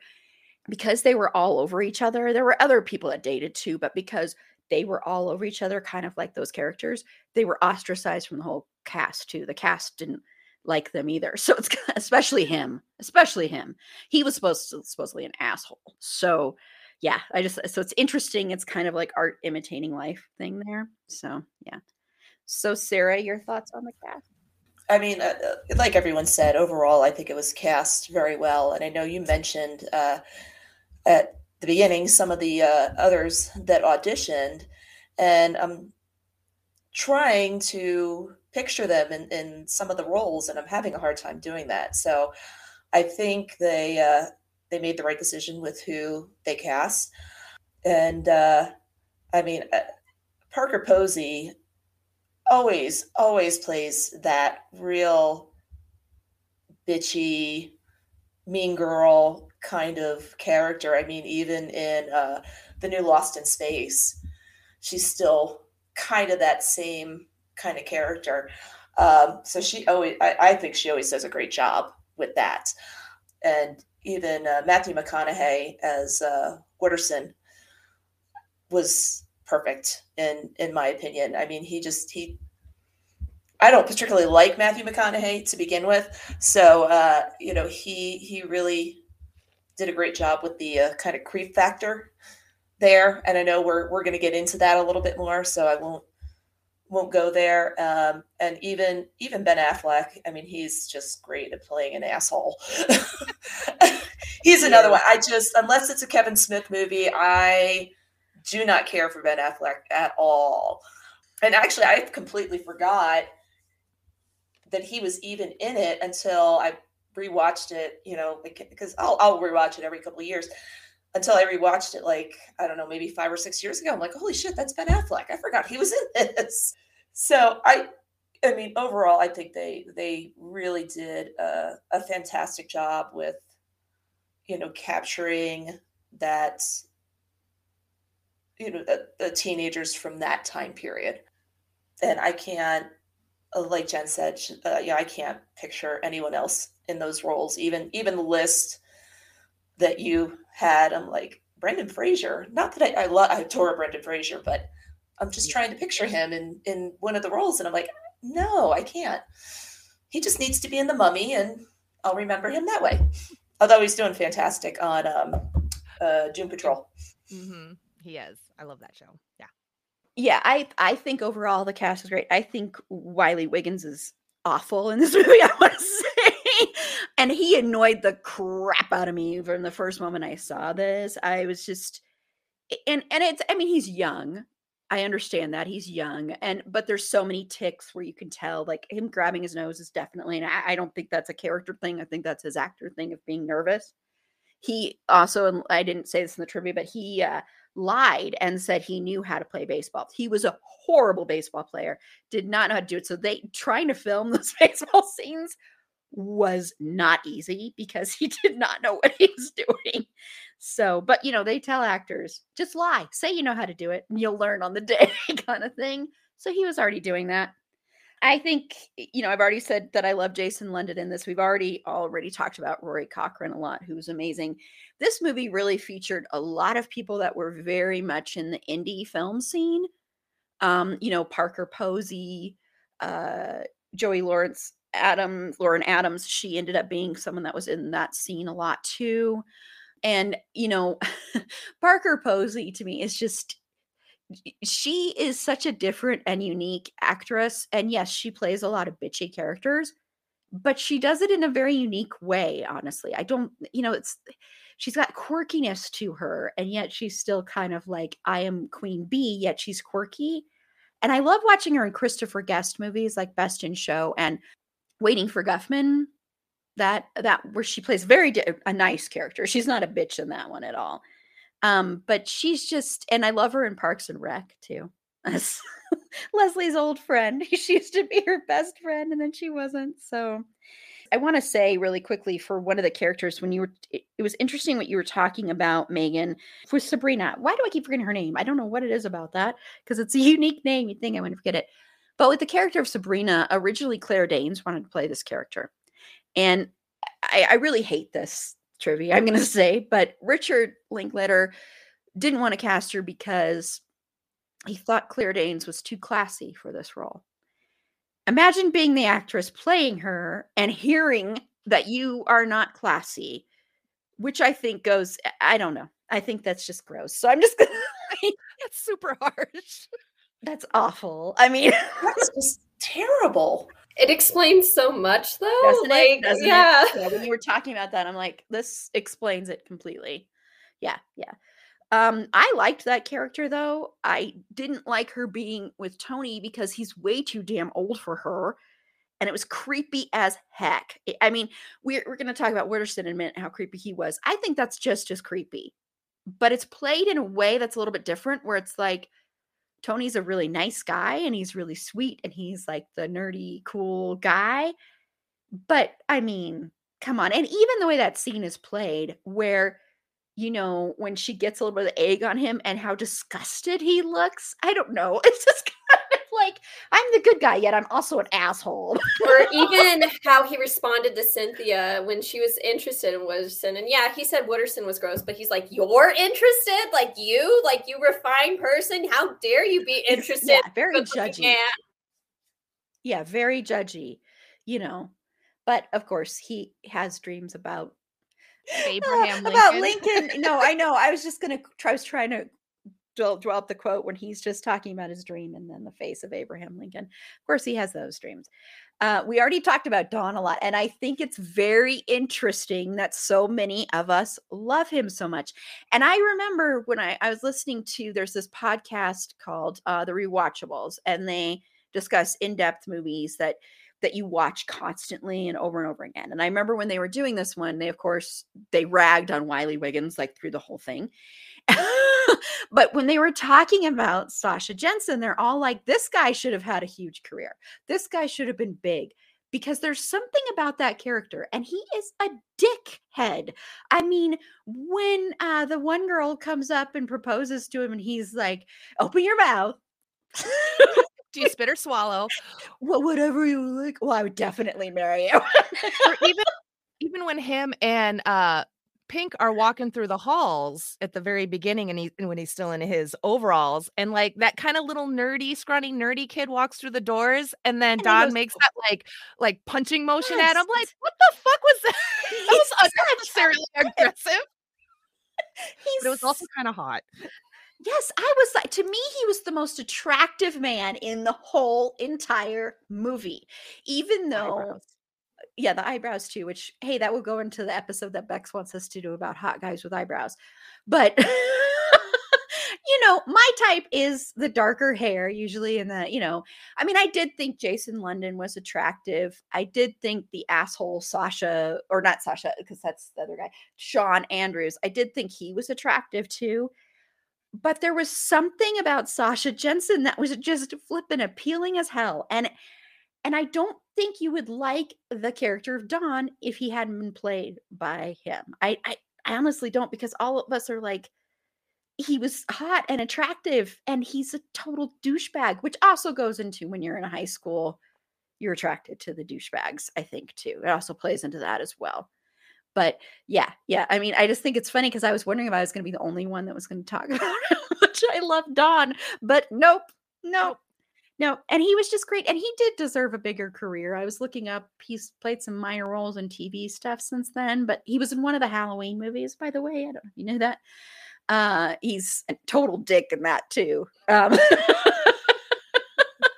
uh, but yeah, no one. I have never known anyone that can make overalls look so sexy, and he did. He It's the really did. confidence Yes, the confidence he It's not- exuded in yeah. being an asshole Yes, he's like, yeah, this is me. Take it or leave it.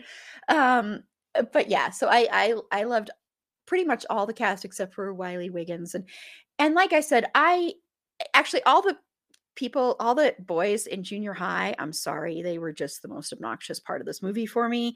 They still are. There, it's uh, junior high. yes. Oh my gosh. Middle school kids are the worst. Well, I think when I saw this, you know, like I said, I was almost, I was like a senior in high school practically. And so for me, I was like, junior high kids are so stupid and dumb. And so I think that's why they kind of annoyed me a lot. um, and then Matthew McConaughey, like I have said, I do not like Matthew McConaughey. He kind of creeps me out. I will be honest. He really creeps me out and kind of annoys me. Uh, but I love him in this movie because he is committed so much to playing this character and to playing this character who is a complete and total creep but in this way where you actually like him. It's it's a really fine line there and he toes it perfectly. He's actually perfect. No one else could play this role. No one. Not a single other actor could play this role the way that he plays this role. It just wouldn't work. You would really hate him if any other actor played him, I think. And he is uh, next to Slater, I think him and Slater are the most recognizable characters from this movie, honestly. And I think a lot of that goes to the performances and also the way they're written. Um, but you know, so much that Matthew McConaughey added to this character too. So I, I mean, even though I don't like the actor, I think it's an iconic performance and an iconic character. And you would never, ever be able to get away with this kind of character played this way ever again. Honestly, never again. So, yeah. So, speaking of that, let's get into this character who you never really hear his age. I was trying to remember if they ever said it. When you look it up, it says that he's 20. He looks a heck of a lot older than 20. Uh, Matthew McConaughey was 23, who actually he was one of the younger actors in this. Like a lot of like some of the ones playing high school kids were a lot were older than Matthew McConaughey. Um, but you know, as of course he, says famously in here, yeah, that's what I love about these high school girls. I get older and they stay the same age, and it's creepy as fuck. And he's still hanging out with all these high schoolers. To me, I always thought he was like in mid to late 20s. Mm-hmm. And he's still just he's hanging out in all the places that the high school kids hang out in. You kind of get this feeling like his life is just kind of ended and he's one of those people, and there's a lot of people like this who he peaked in high school and then from there on out, everything was downhill. And so he's kind of reliving that, I think. But it's creepy because he chooses a high school girl. This is the impression you get and goes after them. And everybody kind of laughs it off. If everybody says, You're going to be arrested, like Don even says, One day you're going to go to jail. I just know it. I just know it. But it's laughed off, you know. So, I mean, I don't want, I mean, I don't want to criticize too much in this movie because I actually think, even though there's problematic elements galore, I, kind of forgive it in this movie because it kind of fits. It works. It means true to life. Even though it's icky, it's true to life. But I did want to at least point this out because this is the ickiest thing in this whole entire movie. Even though we love this character, at least I do, he's gross. But Jen, were there characters like the, I mean, we already said this, but what are your thoughts on the character? And then did you know guys like this in high school? I'm laughing at the second question. Uh yes. I know. um so with Wooderson, I feel like the joke is in his nickname, would have been. So we already kind of know how the rest of these kids perceive him. And watching it now being older and everything, it's like, okay, these kids are clearly just more or less using him to buy the beer and, you know, whatever, kind of have that quote like adult type to help with the hookups, you know, help get the kegs for uh the beer bust at the at the moon tower. So I didn't realize that he was only that the character was only supposed to be 20. I always thought that the character himself was closer to like mid 20s. Mm-hmm. So I will say, knowing that he's 20, still creepy, but not as creepy because except for when he says the line about the freshman girls, because we're not just talking about who just finished being freshmen and who will be uh, sophomores. he's talking about eighth graders, eighth graders. Yes. He's talking about like Sabrina and the girls in the back of the truck. And that is for that age group, that is very gross and very icky. They are still just children. But when I was that age, I'd be like, hell yeah, I want the attention of an older man because hair flip, hair flip, Mm-hmm. I'm so much cooler and mature than. No, I wasn't. Uh, it's probably just probably dumber than most, but um, so very, yeah, very creepy, very disturbing. but I always kind of felt that by the end of the movie, he he likes Cynthia. And Cynthia is a junior, soon to be senior. So that closes that age gap just a little bit. It's only three years, but I feel like when you're talking about high school kids, those three years are big years. It's it's it's big years. so I'm like, okay, maybe he's gonna start to change after this. Not likely. Maybe I always thought that because I always kind of like uh Matthew McConaughey's and his uh, portrayal of Wooderson. Because yeah, if you had if Ben Affleck was Wooderson, ew. Oh, gross. if those two actors switched roles, n- no, no, thank no, you. no, no, no, no, no, No. no, absolutely not. No, I, I don't even like the thought of that at all. no. I'm so sorry. so I feel like I've always been able to excuse it a little bit more because I've always liked Matthew McConaughey. You know, he's especially did all those like uh, rom coms in the 90s where he couldn't find a shirt or couldn't button his shirt or something. Uh, and then he started getting a little bit more serious and, you know, like doing like True Detective, which that first season is amazing. But then, you know, he starts doing all these like hoity toity Lincoln and Rolex commercials or whatever. And my husband's like, oh, he's so full of himself now. We like the stoner. We like the kind of not pedophile version of Wooderson. so he's so he he is as you know as a full grown adult now i'm just like that's gross but i remember uh being in high school and like yeah wanting that attention and thinking so cool and this and that and like oh they're so cool but you grow up and you're just like ew why? Like no they're not. They're in their 20s and i feel like 20 is kind of like that cutoff of you, in, in a year or two if you're still cruising the high school chicks that is a fucking big time problem. But i'm i'm willing to give a little bit of wiggle room because 2021 you're still kind of a dumb child. At least i was. Um so but it's still it's so very true to life i think and like in in my experiences anyways you know we had woodersons. We would go party at people's at wooderson houses and stuff like that and they'd buy the beer and we'd hang out and they weren't as they weren't cruising for high school chicks in the same sense that wooderson was in that i get older they stay the same age.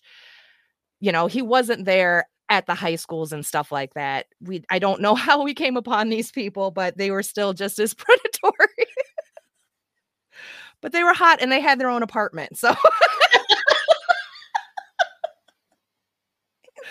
so in in that sense that character is still mm. very true to like i said my at least my personal experiences and people i've known um now as a parent my kids better not grow up to be fucking woodersons otherwise there's going to be hell to pay.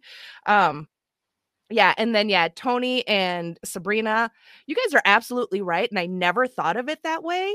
He is he's just he's disguised as a good guy right? Yes. but I also wonder too if maybe there wasn't something more going on with uh, Tony's character between his dream of, you know, perfect female body with the head of Abraham Lincoln. So it's like you want to read too much into that. Okay, so he's kind of lusting after something maybe he should, but then he's still more att- attracted to uh an intellectual type or a male type and is Sabrina kind of his way of trying to figure that out cuz she's the one that pulled him back in for a deeper longer kiss at the end.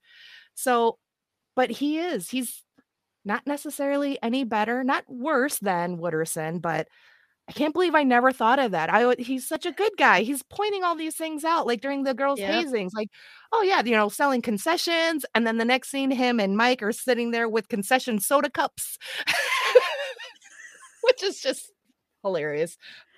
That whole thing. So, yeah, that's yeah. Woodersons, I've known them. Uh, quote dated maybe a few, and uh, I, I don't necessarily recommend it. Stay away.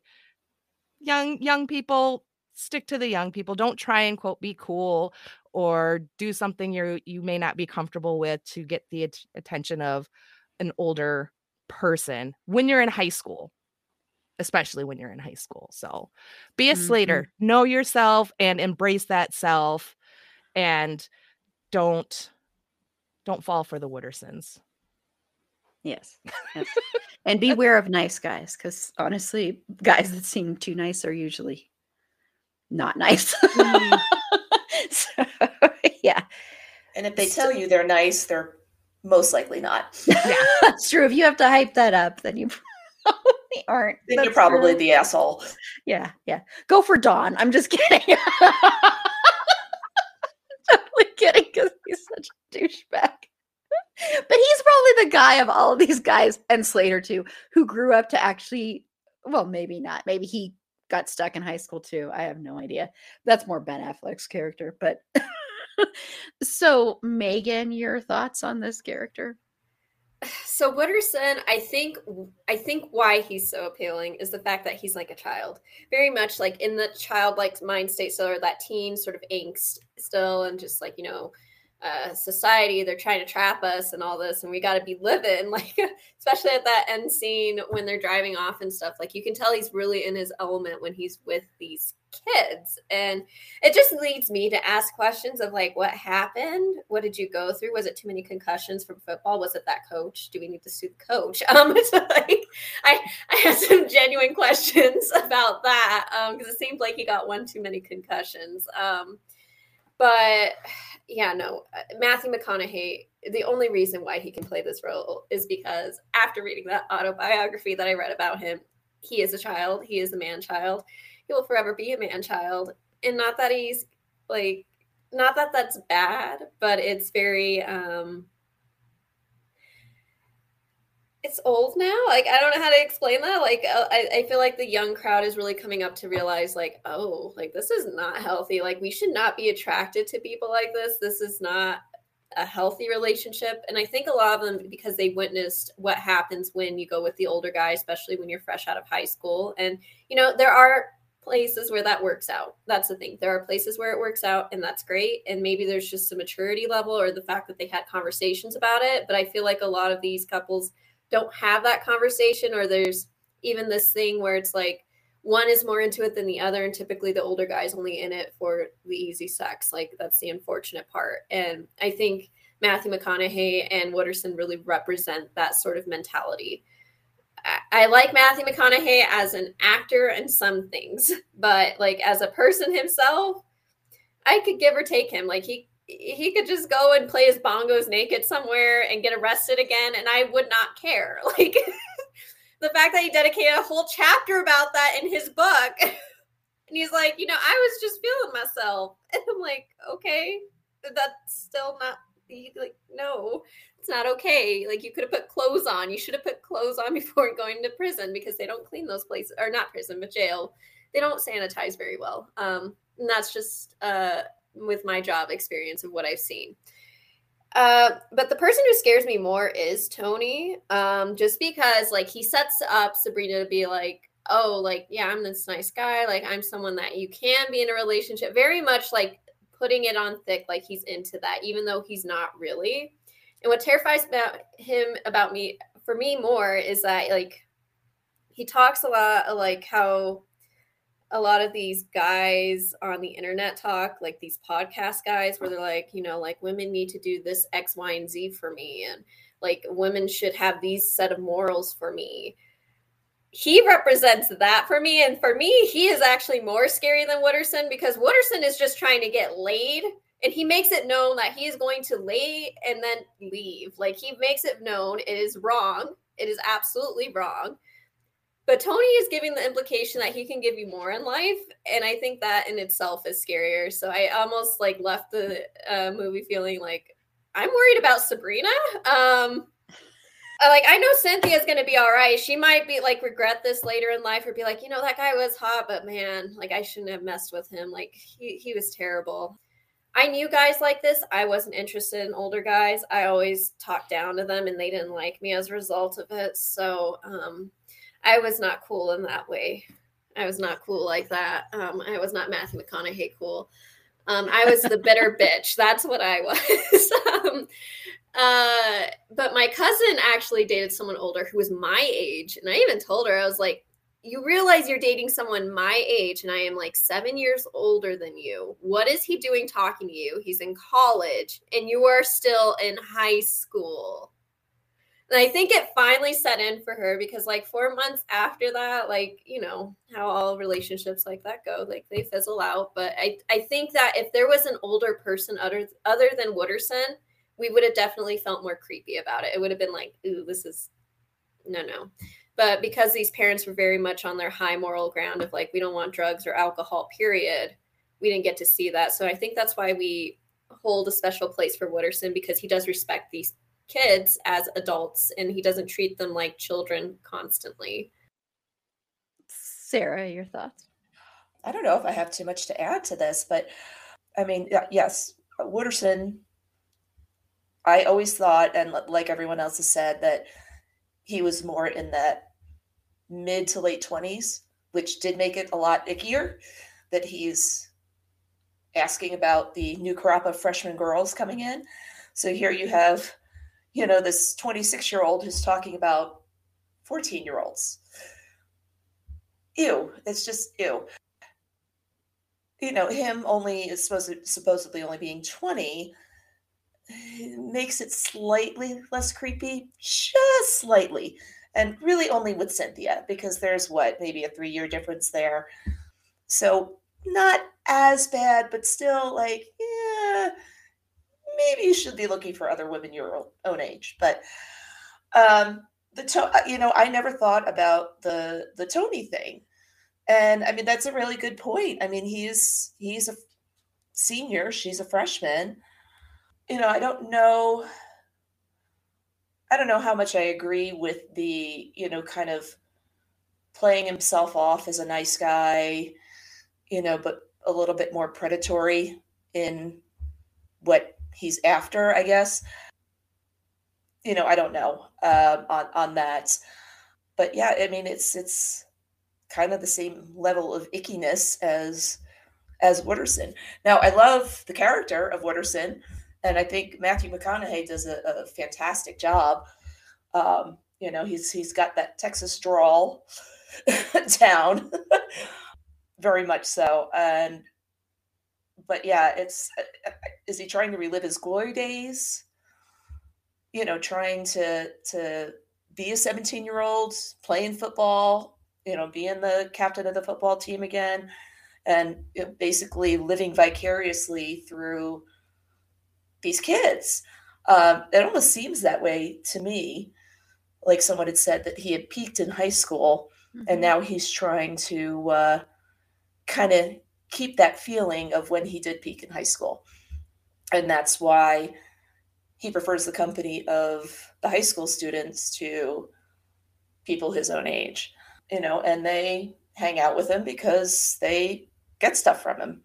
Like you said, buys buys the beers, gets the kegs for the parties. So it's I don't know if it would be a symbiotic relationship. You know, he's getting some stuff out of them, they're getting some stuff out of him but for whatever, whatever reason, it, it you know kind of seems to work for everyone involved. Mm-hmm. You know, I, it's interesting with, with saying that 20 him being 20 makes people feel a little bit better about this which which i understand but it's still creepy as fuck because even with someone who is cynthia's age it's that's a big difference there and with you know, with treating them like they're adults, they're not adults. These are still kids. They're still, their minds are still developing, even though they're on that cusp and they're being pushed in that. When you're in high school, you're not an adult. You are still not, you're not, a, you're just aren't. You just aren't. And there are things you think you're ready for, but you're not ready for. And he's a total predator in many, many different ways. And like I said, though, it wouldn't work without Matthew McConaughey playing this character. It wouldn't work because you wouldn't have any any feeling toward him at all.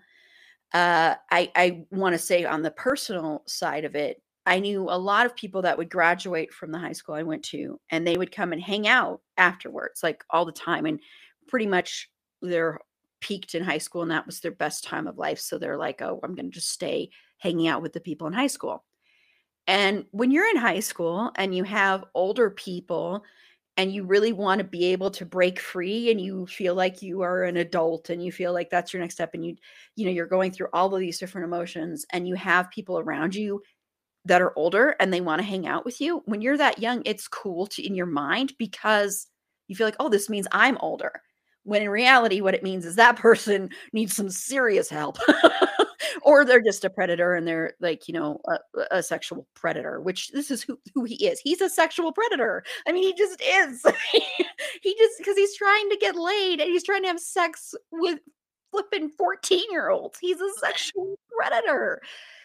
But but the thing is is this is very accurate. This is the way when you're in high school, you react to this. I'm not saying it as an excuse or that it's okay at all, but that's the way it was.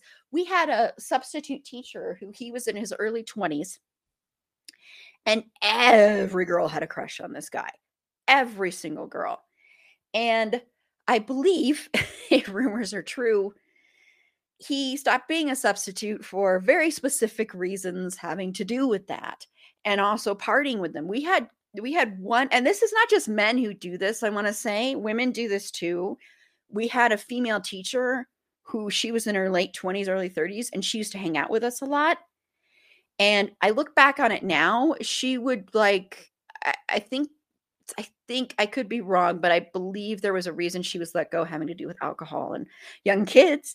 And so she was so cool to us. We loved her, but she had a lot of issues because she would hang out with us and go take us to like rated R movies. And it was really weird when I look back at it now. But at that time, it was like, she is the coolest fucking teacher in the world. But now you look back at it, you're like, no, she was fucking creepy. And you know, it's that same kind of thing of like, you know, uh, is he he's probably gonna be doing this in his 30s and his 40s and you know, and so forth. So it, it's this really weird, icky thing that actually happens. That's the thing is this is something very, very, very accurate and true. And most people find it very attractive when you're in high school.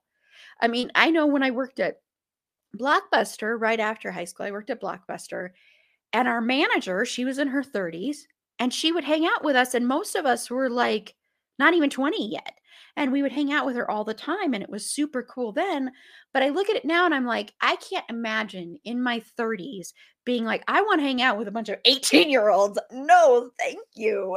Oh god that sounds terrible. it's so weird but that's what's so interesting about this is yeah yeah so i just thought it was important to bring it up because i thought if we didn't bring it up people were like why don't you bring this up and it's just an interesting thing to look back at. It's still not okay, but I still love this movie and I don't fault this movie for that.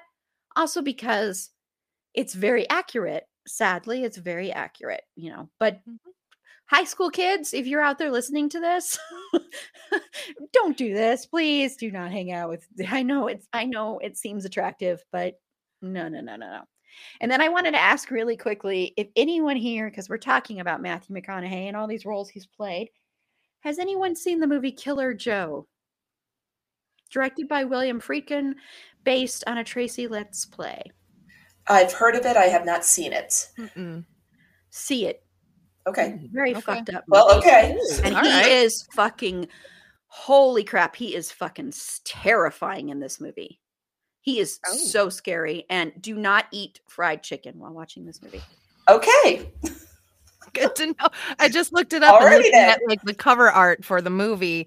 Yeah, okay. No chicken. Got it. yes. Uh, any idea where it's streaming? I have no idea if it is streaming. I oh. just, I just uh, was just thinking about that when we, when everybody was talking about Matthew McConaughey and, and different roles he's played. So I recommend watching that if you want to see Matthew McConaughey in a super different role, very creepy. Yeah, watch that. Okay, well, this has been a ton of fun. I I love this movie. Can I ask a quick question? Yeah, of course. Okay. So when my husband and I are watching this, we were trying to determine which hazing was the worst the boys and a paddling or the girls and the food and the air raid. So if you could choose your hazing between the two, which one would you pick? The food. Even though I like pain. See, because I thought I was thinking food because I was like, well, then it's done, it's over with. But then I forgot that, like, later at the party, Darla kind of terrorizes Sabrina with the air raids. So, much like the boys get hunted for the rest of the summer until they all get their uh, paddling, it seems like the girls would have to be subjected to a random air raids throughout the rest of the summer. So, it wasn't, I think, it wasn't a, a one and done like I thought with the female. So, I don't know which one I'd pick.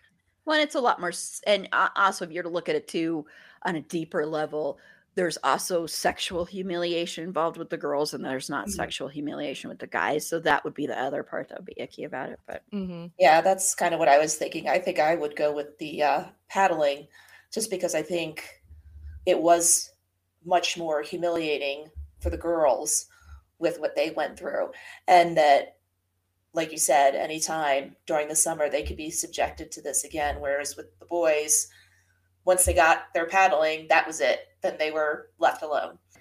And what's worse with the girls is like there's this more of this element of like cattiness that follows with it. So even if you do all this and you're perfect at it, like if you do anything like talk to someone, like you're still that bitch and that whore. Like that that's very much what I got from that whole movie, unfortunately, where the guys they would like forgive each other more.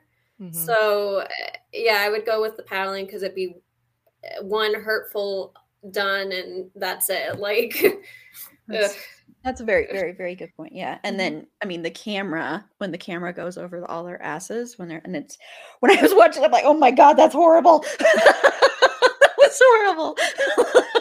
but yeah, yeah, because it's a lot more sexual degradation involved in there too. Mm-hmm. And yeah, yeah. So yeah. Yeah, I that's think, an interesting question. Yeah. I wouldn't even thought of that, but you guys bring up good points. I think I'll stick. I think I'll go with a paddling, because yeah, some of the girls they had them like eat grass when they were still on the school property. The proposing to a senior, which is fucking gross and weird. Um, also kind of sets up the whole like Wooderson and predatory and I- yeah. idolizing older older men. So I don't know. I just thought it was kind of interesting. I'd never really thought of it before, yeah, but yeah. yeah, yeah, yeah. Well, this has been so much fun. I love this movie so dang much. And I'm so excited to talk about all the movies we're going to be talking about. All of these movies are some of my absolute favorite movies and comfort films in a lot of respects. Uh, yeah, I'm I'm really excited about these next few episodes. So we're going to go ahead and close out and have everybody say where they can be found if they want to. I'll skip you, Megan, because I know you are our anonymous Megan. so, Jen, where can you be found? And more importantly, where can your wonderful podcast be found? Uh, you can follow me on Twitter uh, at Streaming Bubble, and the podcast can be found on just about every podcast player near you. Um, I've got I got plenty of episodes to choose from, so have at her. You'll find something you like, I promise. it's it's very very true. You will. Yes. Yes. And Sarah? Uh, you can find me on Facebook, uh, Sarah Vaquero Barnick. Uh, you can also find me on Twitter and Instagram at uh, Nate Cam Mom. That's N A T E C A M M O M. Uh, not on there too much, but if I am, I'm usually still complaining that Prodigal Son was canceled. No, I cannot get over this. Don't tell me to get over it. I am not over it. Fox, I hate you. I'm never watching your sh- your uh, shitty channel again. Yeah, Fox sucks with that. They're bad at that. Uh, but it's fine if you're one of our sponsors right now.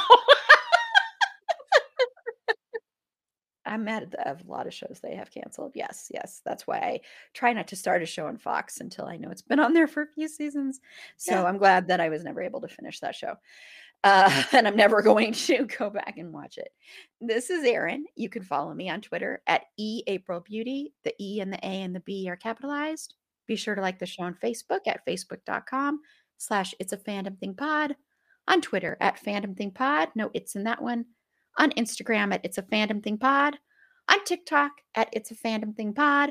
If you have any feedback, show notes, if you'd like to be a potential interview guest on the show, feel free to reach out to us. Uh, we're talking to you, Sasha Jenson. Come on in your overalls. yes, it has to be the overalls. Got to be though. I was just gonna say, do you still have them? oh, yeah, we'll we'll talk about your career, your life, and why so many of us were so crushing on you hardcore this movie. uh, feel free to reach out to us. It's a fandom thing pod at gmail.com. Like I said, our next episode is Empire Records. So Jen will be back for that one. Danelle is joining us and Aaron A. So that should be a ton of fun. I am so excited about that. And then next week, just a reminder, we're going to be talking about Office Space. That one is going to be a live stream. So look for that. Will probably be Saturday, probably would be my guess. But I'll but check our social medias to find out. And then we're going to wrap up this four-parter with Pump Up the Volume, which I cannot wait to talk about that movie. That probably, I'll be honest, is probably the one I'm looking forward to the most because I love that damn movie so damn much. And oh, I just, it, we would not have podcasts without that movie if you, honestly, that was the first podcast. so I cannot wait to talk about. It. Plus, you know, I, I, oh God, I love Christian Slater. Anyways, so until next time, remember, it's a fandom thing. Black Lives Matter and stop Asian hate. Check you later. Check you later. Check you later.